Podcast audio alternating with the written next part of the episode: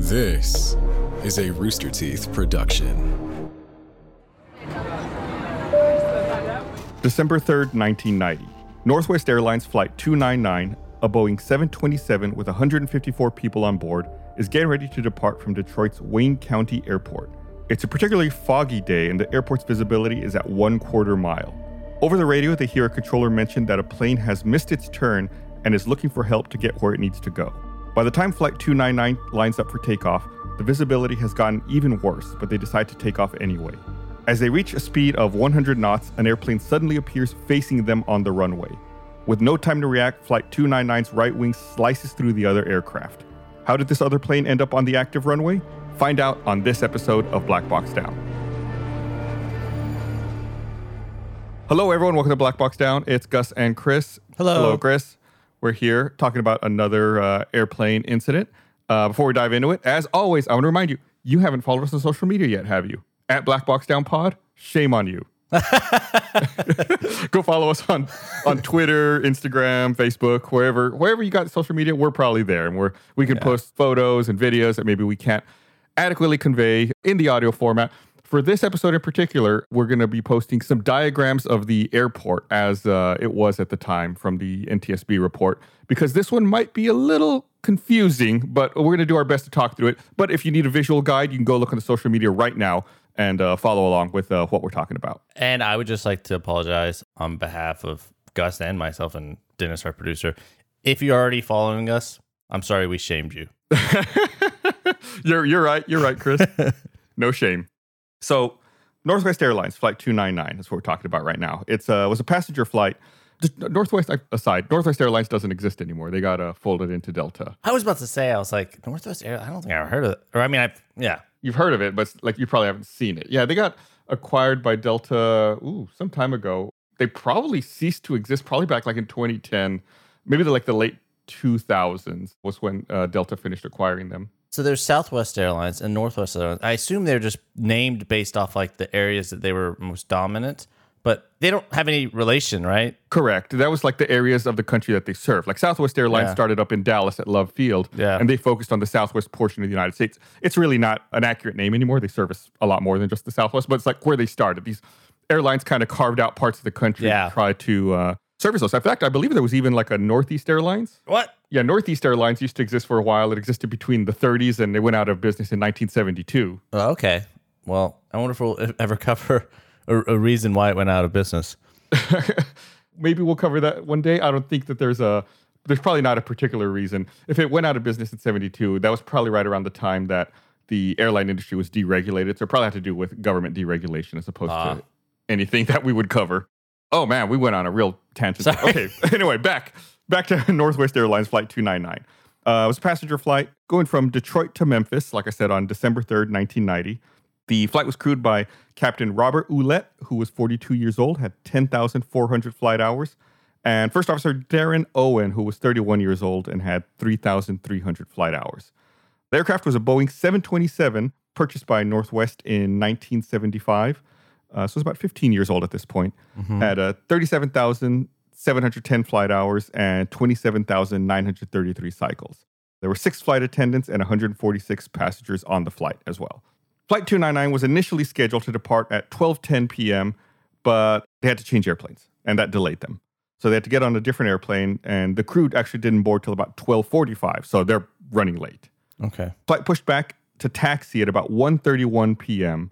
The flight was initially cleared by the West Ground Controller to runway 3 center by turning right out of the gate and holding short of Oscar 7. We've talked about these before. Oscar 7 is just like a taxiway that they can take going out to the uh, to the runway. Okay. The flight crew listened to the Automatic Terminal Information Service, uh, or ATIS, which noted that visibility was three quarter mile. It's just like an automated service they can listen to for updates about the airport. You know, what runways to expect, what the weather's like. It's just Huh. like a, a Like repeating. the, like the radio of like, welcome to now there's this thing is on this thing. exactly.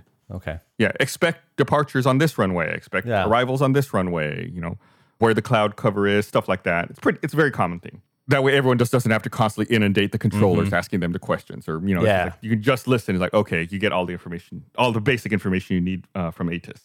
They were then instructed to contact the East Ground Controller near Oscar 9 And then they were told to taxi to runway 3 center via Oscar 6 to Foxtrot and to advise when crossing runway 9. So they're just basically giving directions like how to get to the runway. You know, go down this way, take a turn mm-hmm. here, let us know when you're crossing this other runway, just like the instructions they need to follow to get where they're going. This sounds like back in the day when you had to ask for directions for stuff instead of put it on your phone. It's like you stop and someone's like, "Oh, you know, is it down that way?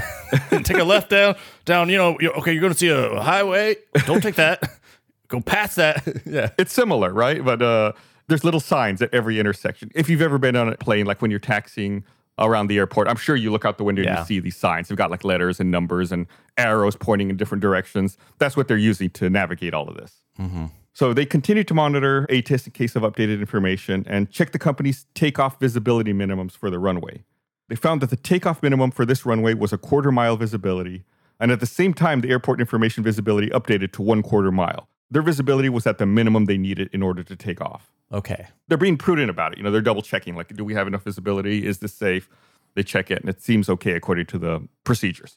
As they taxi through the Oscar 6 area, the flight crew observed a Northwest Airlines DC 9 taxiing eastbound on the outer taxiway towards Oscar 4. The outer taxiway runs parallel to runway 9, and this was off to Flight 299's left. Shortly after, they heard a discussion on the ground control frequency concerning a taxiing airplane missing the Oscar 6 intersection. So, I mean, they're listening, right? It's like you said, sometimes maybe it's confusing. It seems like this other plane missed their turn. So now they're like, oh, great. You know, what do we need to do to get back where we need to go? Uh huh. Flight 299 then crossed runway 9 and they reported that they were clear. So they just heard them talking in the background, like this other plane missed their thing. You know, like it's, they're not actually talking to that plane. Correct. They could, they're all on the same frequency because they're talking to the same tower. Yeah. So uh, they can hear everyone else that's talking. So Flight 299 turns onto Foxtrot and they begin to power the number three engine. As they turned onto taxiway X ray, which runs parallel to their runway, 3 center, the ground controller requested their position and told them to switch to the local controller. So basically they're lined up on their runway now. The ground controller says, "Okay, I'm done with you. Go talk to the other, the local controller instead now." Mm-hmm. They stopped at the hold line for three center, and then they were cleared for takeoff at 1:44 p.m. As they began the takeoff roll, the first officer stated, "Definitely not a quarter mile, but at least they're calling it." So, so he said he can't see far enough, but he's like, but they say it's okay. Right. So they're they're concerned about it. It's really foggy Yeah. on this day. So around the same time that Flight 299 was preparing for the flight and taxiing, so was Flight 1482. Northwest Airlines Flight 1482 was a passenger flight from Detroit to Pittsburgh, and the flight was crewed by Captain William Lovelace, who was 52 years old and had 23,000 flight hours, and First Officer James Schifferns, who was 43 and had 4,685 flight hours. This airplane was a McDonnell Douglas DC 9 that was built in 1966, so at this point about 24 years old, with 62,253 hours and 88,255 cycles. Old plane. Hmm. There were two flight attendants and 40 passengers on this other plane. This is a smaller one, right? Smaller, for sure, yeah. This flight, 1482, was the captain's first without supervision after an extended period of not flying for medical reasons. Okay. He had been medically disqualified from flying in February of 1984, so almost six years, almost seven years earlier, due to kidney stones. Oh, dang. I thought kidneys. No, I'm thinking of the other type of stone. Gallstones? I was thinking of the stones that you pee out. Never mind. Ignore. That's a that's a kidney stone. Is that he? He quit. He couldn't fly for seven years because he had kidney stones.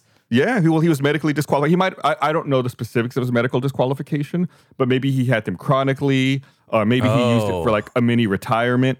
I don't know the specifics of his medical disqualification, but for whatever reason, it was over six and a half years, maybe almost seven years that he was. Uh, Man, I've never had kidney stones, but I, I they sound horrible. Anyway, that's a tangent. They look really scary. I hope I never get one. Every now and then, when I think about them, I'll go and I'll get a giant glass of water. And I I was just thinking, I was like, I should drink some water.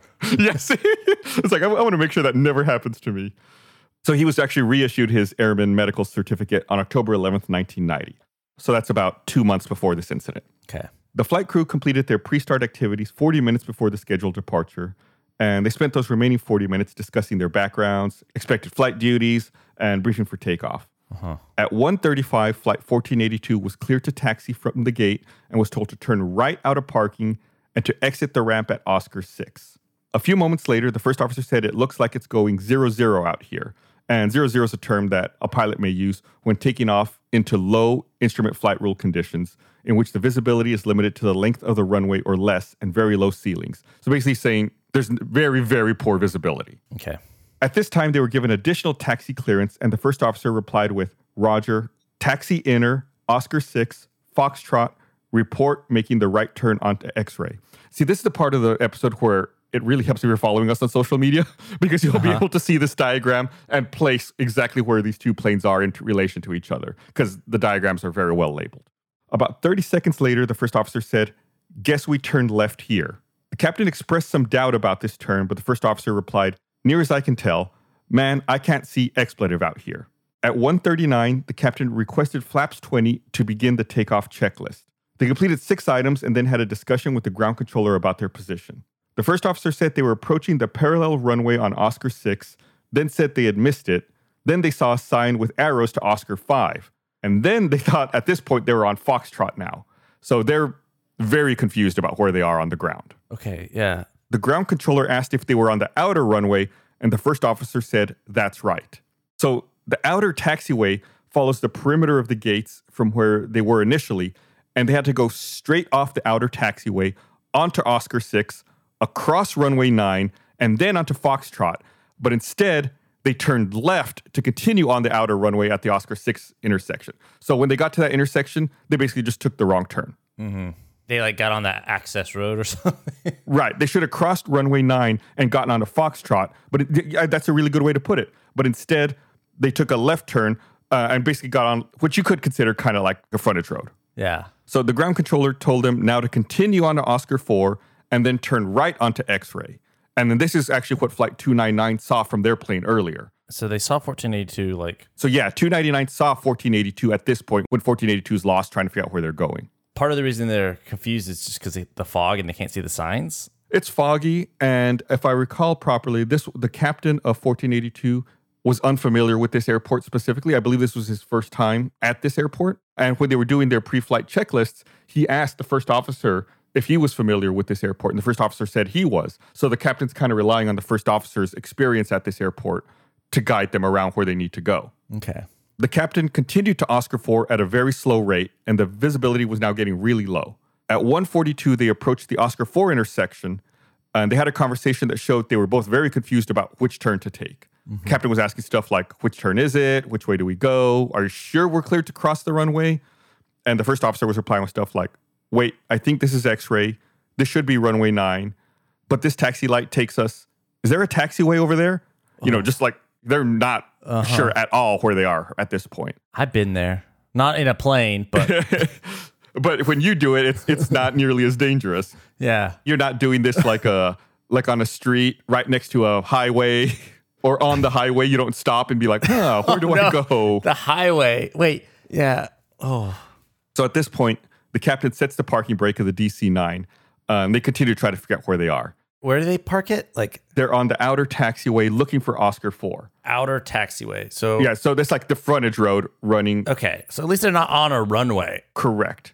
This is the outer taxiway that's running parallel to runway 9 and it intersects not quite perpendicularly with runway 3. Oh, it intersects. Yes. So they're on the outer taxiway and they're at this Oscar 4 intersection. And at this point, what they're supposed to do is take a turn down X ray kind of to their right. They're supposed to take a right turn down X ray. But at this particular intersection where they are, I'm going to count one, two, three, four, five.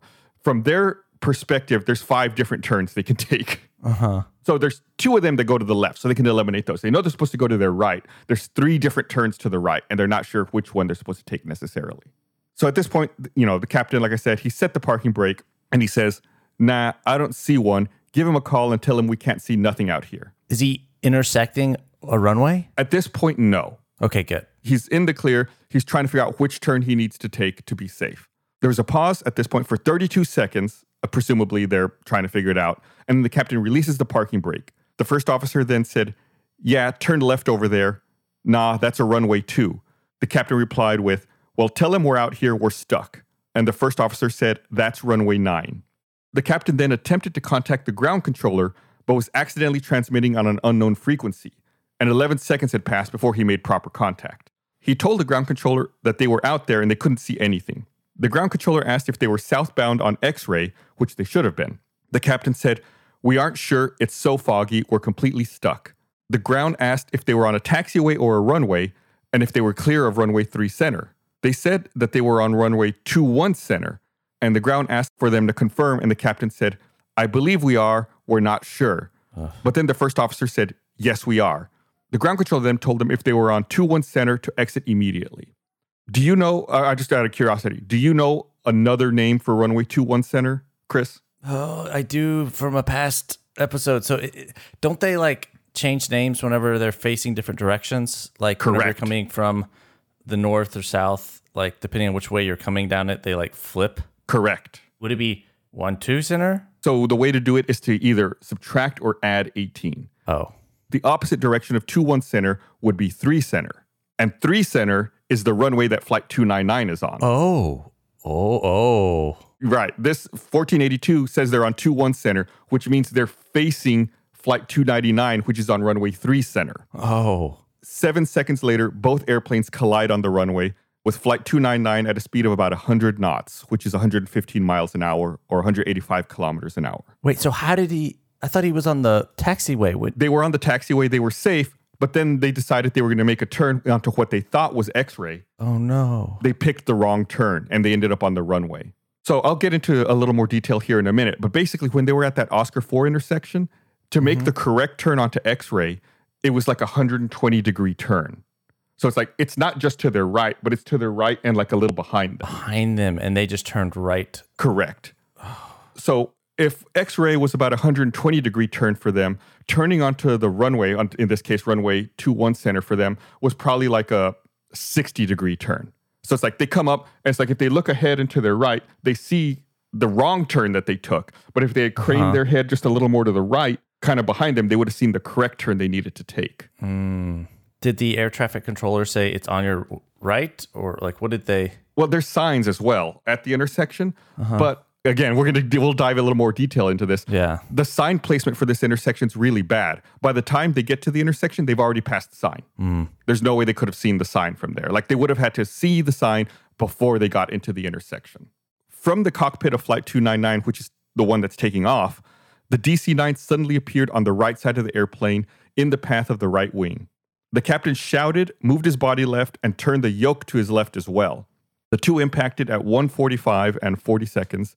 Then the captain of Flight 299 rejected the takeoff and stopped the airplane using maximum braking.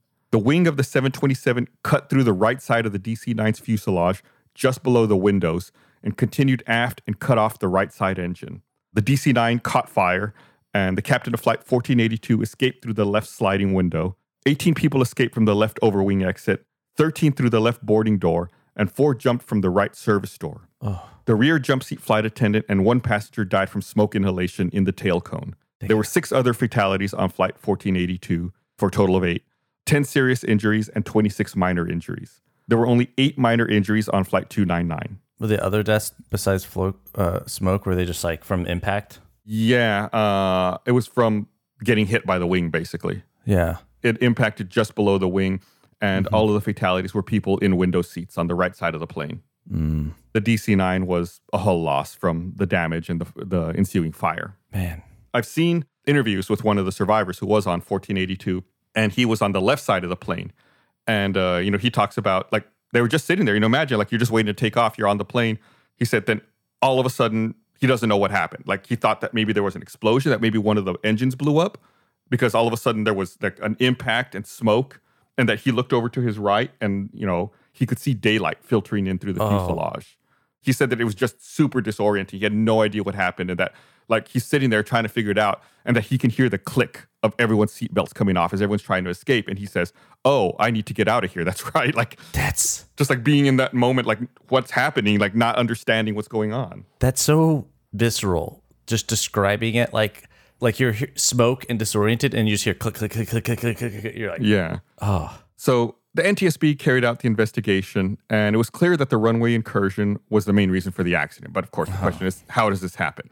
The NTSB believes that a nearly complete and unintentional reversal of command roles took place in the cockpit of the DC 9 shortly after taxiing began. The DC 9 is the one that got lost. yeah. The guy who was returning. Correct. The captain had asked the first officer if he was experienced with this airport's operations. the first officer responded with yes. But mm-hmm. post accident, the first officer indicated that what he meant by his response was that he was familiar with the pushback procedures and the radio frequency changeover points rather than the surface operations and physical layout of this airport. So it's like what I said earlier. The captain asks him, Are you familiar with this airport? The first officer says yes, but then says that, Oh, that's not what I meant. What I meant was I was just familiar with general procedures, not this particular airport. Are you familiar with airports? Yeah, right. It's uh, it's uh, so this resulted, of course, in the captain becoming overly reliant on the first officer, and basically he just acquiesced to the first officer's assumption of leadership. So you know, he's like, "Oh, well, the first officer knows what's going on. I'll let him lead us out of here." Mm-hmm. And the NTSB believes that this role reversal contributed significantly to the eventual runway incursion. The NTSB found several shortcomings with the airport signs, lighting, and pavement markings, and the investigation revealed several areas of faded or nearly invisible taxi lines, especially near the area where the DC 9 was taxiing. These deficiencies may have been a factor in the DC 9 crew's incorrect decision to turn left onto the outer taxiway. However, photos taken after the accident revealed that the yellow lines leading to Oscar 6 were clearly visible. Thus, if the flight crew had acquired the center line of the inner taxiway at the edge of the ramp, the fork between Oscar 6 and the easterly heading portion of the outer taxiway would have been more evident to them. There were faded lines, but if they had seen a more solid line earlier, which did exist, it would have helped them figure out and not get lost. Mm-hmm. Another confusing factor was the Oscar 6 sign located between the inner and outer taxiways. The sign at the intersection of Oscar 6 and the outer taxiway misled the flight crew into believing they were on Oscar 6 when they were not. So the sign kind of pointed them, making them think they were going in the right direction, but it made them make a wrong turn. This is when it initially started wrong. If they had continued instead of making this turn, they would have been okay. but like one wrong turn led to another one. It's just Yeah, then they ended up at that Oscar 4 intersection, which was absolute nightmare, especially in these conditions. So the NTSB believes that adding an arrow to this sign earlier at the Oscar 6 intersection would help clarify its meaning. We talk about a lot of accidents here on Black Box Down, but I'm talking about something that isn't quite so accidental. It's how much you would love a brand spanking new Burrow couch. They might be made for relaxing, but couches can be stressful when you have to figure out how to move them if, if you find a new place. Uh, not Burrow, with their innovative modular design and super helpful instructions, assembling and disassembling your furniture is quick and totally hassle free. You can finally let yourself fall in love with your furniture because you can take it with you wherever you go. Plus, with thousands of ways to customize your Burrow furniture, you can make sure you'll fall in love with your furniture. Burrow sofas are made with durable, stain and scratch resistant fabric to withstand whatever you throw at it. Plus, the Nomad sofa has a built in USB charger. Burrow also offers fast, free shipping on every order, which saves you an average of $100 on large items like a couch and, of course, a logistics headache. I love Burrow couches. It's super convenient. You don't realize how helpful it is to have a USB charger in your couch where you sit down and uh, you know using your phone, watching TV. You don't have to worry about your phone dying because it's charging while you're sitting there. It's so awesome. Super comfortable couch. Can't say enough good things. Right now, you can get $75 off your first order at burrow.com slash blackboxdown. That's Burrow, which is B-U-R-R-O-W dot com slash blackboxdown for $75 off your Burrow purchase, burrow.com slash blackboxdown. Having a VPN is super important to encrypt your traffic, make sure you can keep prying eyes away from what you're doing on the internet. Whatever you want to do, that's between you and your monitor, right? Well, and I can say with full confidence that ExpressVPN is the best VPN on the market. ExpressVPN does not log your activity online. Lots of free or cheap VPNs make money by selling your data to advertisers, kind of defeats the purpose. But ex- instead, ExpressVPN ensures that their servers are incapable of storing any data at all. ExpressVPN has also engineered their own protocol that makes user speeds faster than ever. I've tried different VPNs in the past. ExpressVPN is the only one that doesn't slow down my connection. Best part of ExpressVPN is probably how easy it is to use. Uh, I've said it many times. It installs so easy. It just sits there. It's a one button in your browser. Turn it on, turn it off, whatever you want to do. It, I mean, it really couldn't be any easier. Plus, you can put it on just about any device. It's really, really crazy. And like I said, with just one push of a button, you're protected. So protect yourself with a VPN that I use and trust. You can use our link, which is expressvpn.com slash blackboxdown today. Get an extra three months free on a one-year package. That's expressvpn.com slash blackboxdown. Visit expressvpn.com slash blackboxdown to learn more. MeUndies is all about the idea that comfort is more than just what's touching your skin. It's about feeling comfortable in your skin. That's why they use only sustainable, breathable, soft as heck fabric, and that's why they give you endless styles to choose from. It's total comfort inside and out.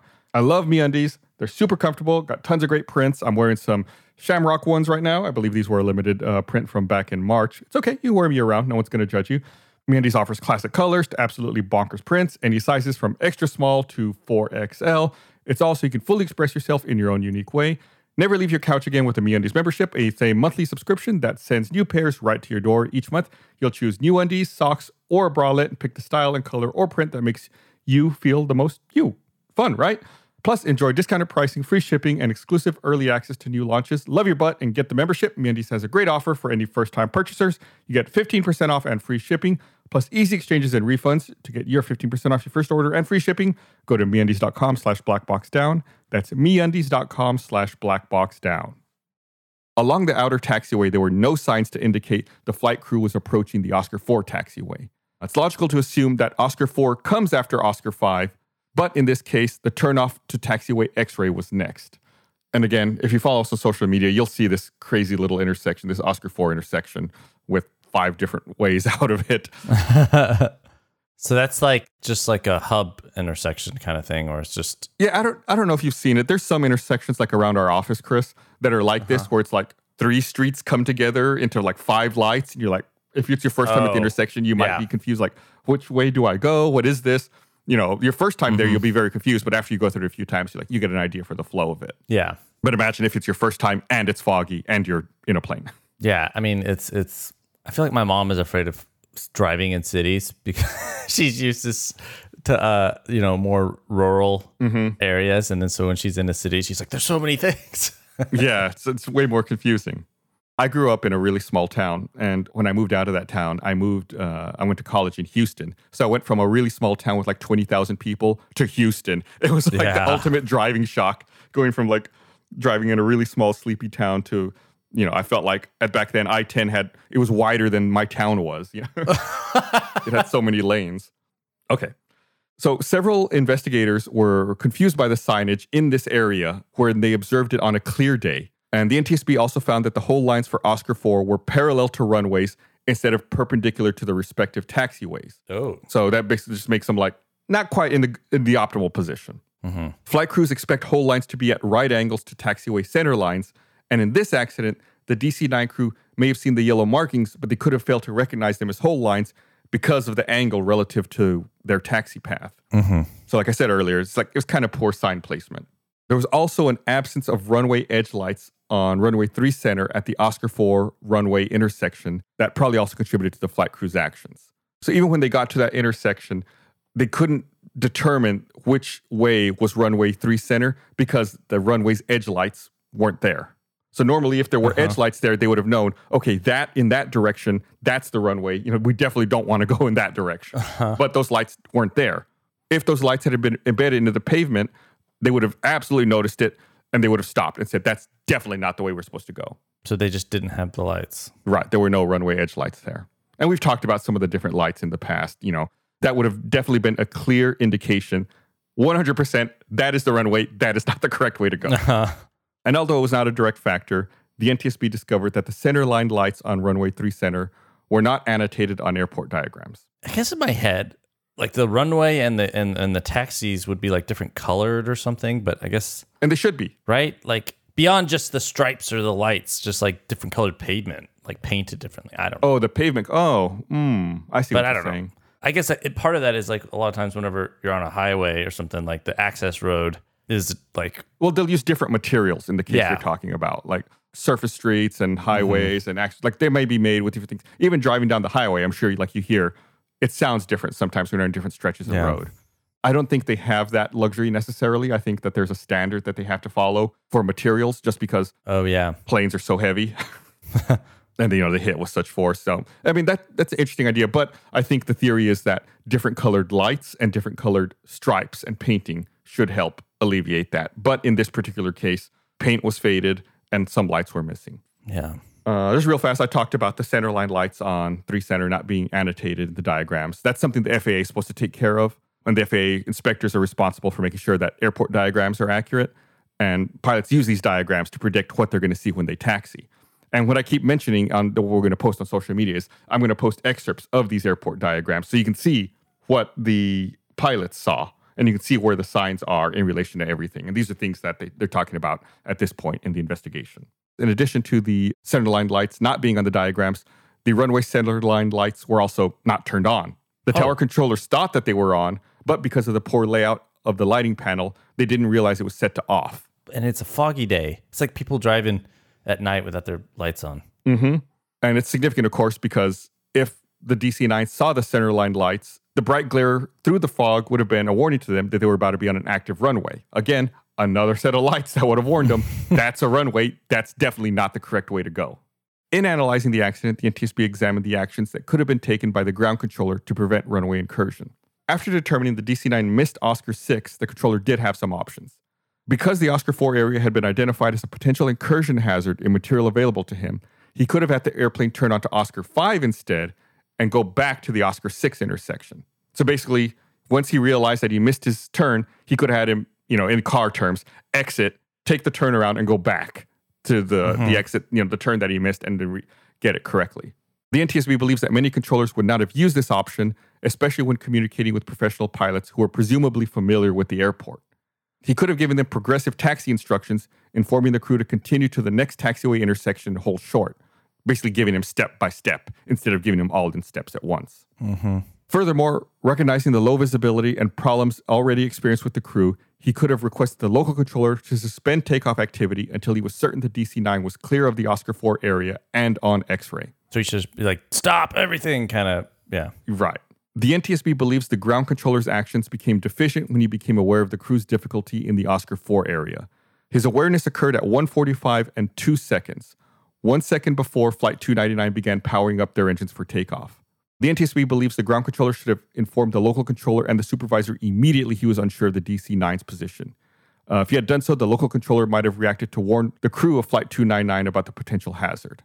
So, what actually happened here is the ground controller did, in fact, give a warning to uh, his supervisor that you know maybe this plane was lost, and they they issued a hold. They immediately said stop all traffic. But what had happened was Flight 299 was not on the ground controller frequency anymore. They had switched over to the local controller. Oh. And the local controller had thought Flight 299 had taken off by this point because I think like a minute or two had elapsed by then. But 299 was double checking their minimums to make sure they could take off in this thick the fog. weather. Right. So the local controller didn't inform them, thinking that they were already at this point taking off. And they didn't hear it because they were on the local controller frequency and not on the ground controller frequency. So there's actually a lot of findings when you go through here because this was so preventable, right? This was so Uh-huh. such this was an incident that shouldn't have happened. So visibility at the time of the collision varied, with the lowest estimated horizontal visibility near 100 feet. The official visibility was a quarter mile, but like you heard the crew 299 say, like, we don't really think this is a quarter mile, but they're letting us take off anyway. The 727 captain attempted to take off in runway visibility of less than a quarter mile. The runway center line lights on runway 3 center were not illuminated at the time of the accident. The placement of taxiway signs, the conspicuity of taxiway markings, and the runway lighting were inadequate at the time of the accident. So, so far, just reviewing all the things we've said so far. The DC 9 flight crew failed to follow their assigned routing in taxiway Oscar 6 area. The complex intersection of taxiway Oscar 4 and runways 9 and 3 center was a recognized danger area with a strong potential for runway incursions, but was nevertheless inadequately marked. A reversal of command roles occurred during the accident sequence in which the first officer made most of the decisions regarding taxiing activity and the captain tacitly relinquished his command role. Mm-hmm. The first officer misled the captain concerning his familiarity with the airport and failed to follow the captain's direct instructions on three occasions prior to the runway incursion. The East Ground Controller missed several opportunities to take appropriate action to resolve confusion on the part of the DC 9 crew. The East Ground Controller, after he realized the DC 9 might have taxied onto an active runway, did not take timely action to correct the problem. The flight crew of the DC 9 was not initially aware of their incursion onto the active runway because the runway 3 center centerline lights were not on and the runway edge lighting was not continuous. The lead flight attendant of the DC 9 was not in her assigned seat when the accident occurred, failed to properly secure the R1 emergency evacuation slide girt bar into the floor brackets, and along with other train crew members, did not inflate the L1 evacuation slide, thereby slowing the evacuation and increasing the number of injuries to passengers. Oh. They didn't evacuate right. Yeah, I mean, didn't go through the procedure properly. We know safety is all about procedure. Northwest Airlines maintenance and inspection of the tail cone exit system was inadequate. The interior tail cone release handle was broken when an attempt was made to jettison the tail cone, which is, uh, I mean, that's that's something I hate to read Uh-huh. because uh, if you remember what I said earlier, one of the flight attendants and one of the passengers passed away from smoke inhalation in the tail cone. So it sounds like they attempted to open that tail cone exit and the handle broke. Oh my god. It's like it just snapped off. Was it because of the plane crash? I, I can't say for certain. If I had to speculate, the handle was probably brittle and probably should have been replaced. It was probably independent of the plane crash. Like I said, this was a Oh 24 year old plane. That's right. if the NTSB report finding here says, as it does, that maintenance and inspection of the tail cone system was inadequate, that means that the handle should have probably already been replaced. That means it would probably Okay. was already not going to work properly, regardless of the crash. I can't imagine that in that situation where you go to open and it just snaps off. Right. And then two people passed away because of that.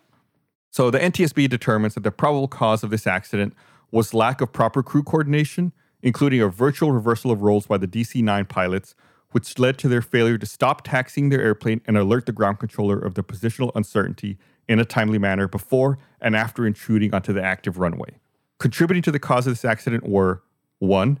Deficiencies in the air traffic control services provided by the Detroit Tower, including failure of the ground controller to take timely action to alert the local controller to the possible runway incursion, inadequate visibility observations, failure to use progressive taxi instructions in low visibility conditions, and issuance of inappropriate and confusing taxi instructions compounded by inadequate backup supervision for the level of experience of the staff on duty.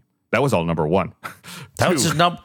Oh, uh, two, deficiencies in the surface markings, signage, and lighting at the airport, and the failure of the Federal Aviation Administration surveillance to detect or correct any of these deficiencies. And three, failure of Northwest Airlines to provide adequate cockpit resource management training to their line air crews.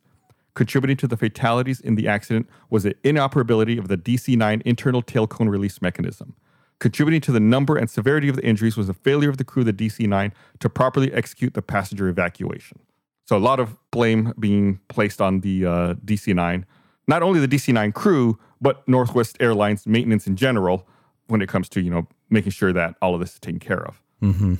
So, of course, there's some recommendations here. They they broke it out to recommendations to the FAA, recommendations to the airport, and recommendations to Northwest Airline. So we're going to start with their recommendations to the FAA.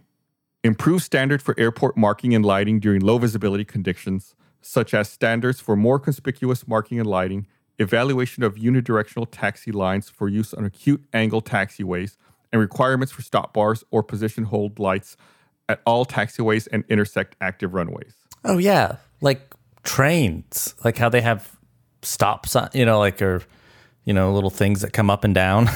like the bars. I mean, uh, for real though, something like that. If like a plane is taking off and then all of a sudden, like you know, little bars stop people from crossing. I don't know. Maybe that's dumb, but So the stop bars aren't like railroad arms that come down. It's just lines that are painted. Yeah. Like like telling you where to stop. Oh, oh, oh, I know what they're like. It's like when you're driving and you come up to a light, a red light at an intersection, and there's that big white line oh, next yeah. to the crosswalk that tells you to stop that everyone drives over and stops on top of. Mm-hmm. That's like the equivalent. like when the light's red, you're supposed to stop here. Same thing. I hate when I do that. I've done, it, you know, and then like it's a crosswalk, and then like, oh, it's so embarrassing. when people are like, you're like, they're walking around your car, and I'm like, I'm sorry, I'm sorry. And you're like trying to get, Identify at certified airports complex intersections where potential for pilot confusion exists. Where needed, require additional lighting and signs. Require that all certified airports use reflectorized paint for airport surface markings. Again, just, to make it more visible. Require that all certified airports install semi flush runway edge lights. So, again, make sure that they have edge lights. Mm-hmm. Require that air traffic control tower managers re emphasize the concept and use of progressive taxi instructions during low visibility ground operations. So, again, that's just like the step by step instructions guiding someone through what they need to do instead of just giving it all to them at once. Mm-hmm. Require that air traffic control tower managers emphasize to local controllers the need for positive determination of airplane departures in instrument flight rule conditions when direct visual observation of departing airplanes is not possible. So this kind of goes to what I was mentioning earlier. Make sure that the controllers know 100% that a plane actually did take off when they can't see it themselves. Like in this case, there was so much fog, the local controller couldn't see that 299 actually hadn't taken off yet. So they need to be 100% sure that planes have actually taken off, not just assume it. yeah, develop and implement procedures for redundancy of critical controller tasks, and expedite the development of installation of hardware systems to supplement such redundancy. And this is in reference probably to like airport surface detection equipment like ground radar and things like that. Yeah, I, I was I, I was going to ask about that later, but This was still kind of before that was really widespread and it wasn't a requirement. I don't know. I don't remember off the top of my head. I might get this wrong, but I want to say in 1990 it was still something that was being tested. It wasn't like mm-hmm. rolled out yet. Require that the subject of low visibility taxi problems become a recurring subject in all airline operations manual and pilot training forums. Then the recommendations to the airport install semi flush runway edge lights. Again, they were missing some. Uh, implement a program to provide for the prompt repainting of faded taxiway and runway markings when they are seen during daily airport inspections rather than waiting for set schedule for overall airport restriping. Basically, if you see faded paint, take care of it immediately during your daily inspections instead Yeah. of waiting for a schedule to tell you to do it. And then they had one uh, recommendation to Northwest Airlines, which was immediately institute comprehensive line crew member cockpit resource management training as part of Northwest Airlines oriented flight training and coordinated crew training programs. And again, we've talked about CRM repeatedly, and they're just basically telling them you need to really reemphasize this stuff to avoid these kinds of problems. So I know you normally ask in these episodes what happened to the flight crew. Mm-hmm. The captain of 1482 actually never flew again. That was it. I don't know what he did after that, but that, that was his last time in the, in the yeah, he- cockpit. if he was coming back and then his first time back was that, I I I think I would do the Yeah. same. the first officer also didn't fly anymore. He he became uh, a firefighter, a first responder, instead of being a pilot after that. Uh, but that's it. Flight 1482. A th- it's interesting because I feel like we've covered another incident on the ground before. You know, we did the Tenerife disaster where two 747s collided on a runway, and it's it's it's eerie how similar they can be. You know, it's when when it's foggy, planes can't necessarily see each other on the runway. In Tenerife, it was a little different. The airport was small and there wasn't adequate space for everyone to be doing what they were doing. Here, it's like this is almost the opposite problem where the airport was so big and had so many taxiways, and one of the planes just ended up getting lost and got onto a runway it shouldn't have been on. But yeah, uh, again, I want to remind you give us a follow on social media at Black Box Down Pod if you want to see specifically these intersections and the places we were talking about. Follow along. Uh, real quick, what does it look like now? Do they have like GPS? Like you were talking about the GPS thing. Like they have all that, so they can see the planes all to get in Oh, like relation the, to each. like ground radar. Yeah. So Yeah. now Oh yeah, we've talked. Yeah. Okay. Yeah. Okay. We've talked. they have they have that. ground radar so they can see exactly where everything is. So like they can track it all. Now, you know, most modern planes also have like these runway maps back then or Mm-hmm. these these diagrams back then, you know, they used to be paper. Nowadays, you know, they're with the, with glass cockpits. There's like screens and tablet computers in the cockpit so pilots can see with a lot more detail, you know, maps of where they are uh, on the ground of, of the airport Mm. and where overall. they are in relation to it. Right. And it's like and you make sure that it's it's up to date. Uh, the lighting's a lot better. It's a lot more standardized. And, we, and there's some fancy ones, like we talked about Singapore before, where you just follow a green line. Like there's a special series of lights just for you, so you know exactly where to go. So you know this this incident was at this point 31 years ago. We've just seen so much more technology progress in those 31 years. You know that these kinds of things really shouldn't happen anymore. You shouldn't worry about that. It should be you should be Yeah. feel safe and uh, and secure on a plane uh, since uh, the industry learned so much from incidents like this. Uh, but thanks for listening, everybody. We'll be back again next week with another episode. And if you're uh, looking for something else to listen to, go listen to uh, Tales from Stinky Dragon. Oh yeah, there's an, there's another podcast that Chris and I are on, slightly different than this one. Yeah, it's really fun though. It's like a, a radio play of uh, it's Gus is the DM, uh, and if you don't know what Dungeons and Dragons is, you don't need to know anything about Dungeons and Dragons to enjoy it. It's just kind of like a like a comedy story, I guess. Storytelling with dice, Yeah, but you don't necessarily like like Chris said, you don't have to know anything about D and D to uh, listen and laugh along. yeah, it's really fun. I listen to it like after we record, and it's like ah, this is like a is like like a little play in my head. yeah, it's it's tons of fun. Uh, we've been having a lot of fun doing that one too. So go check it out. There's a few. I don't know how many episodes are out at this point, but there should be several you can listen to right now. yeah, and we'd appreciate it. Thanks. Bye.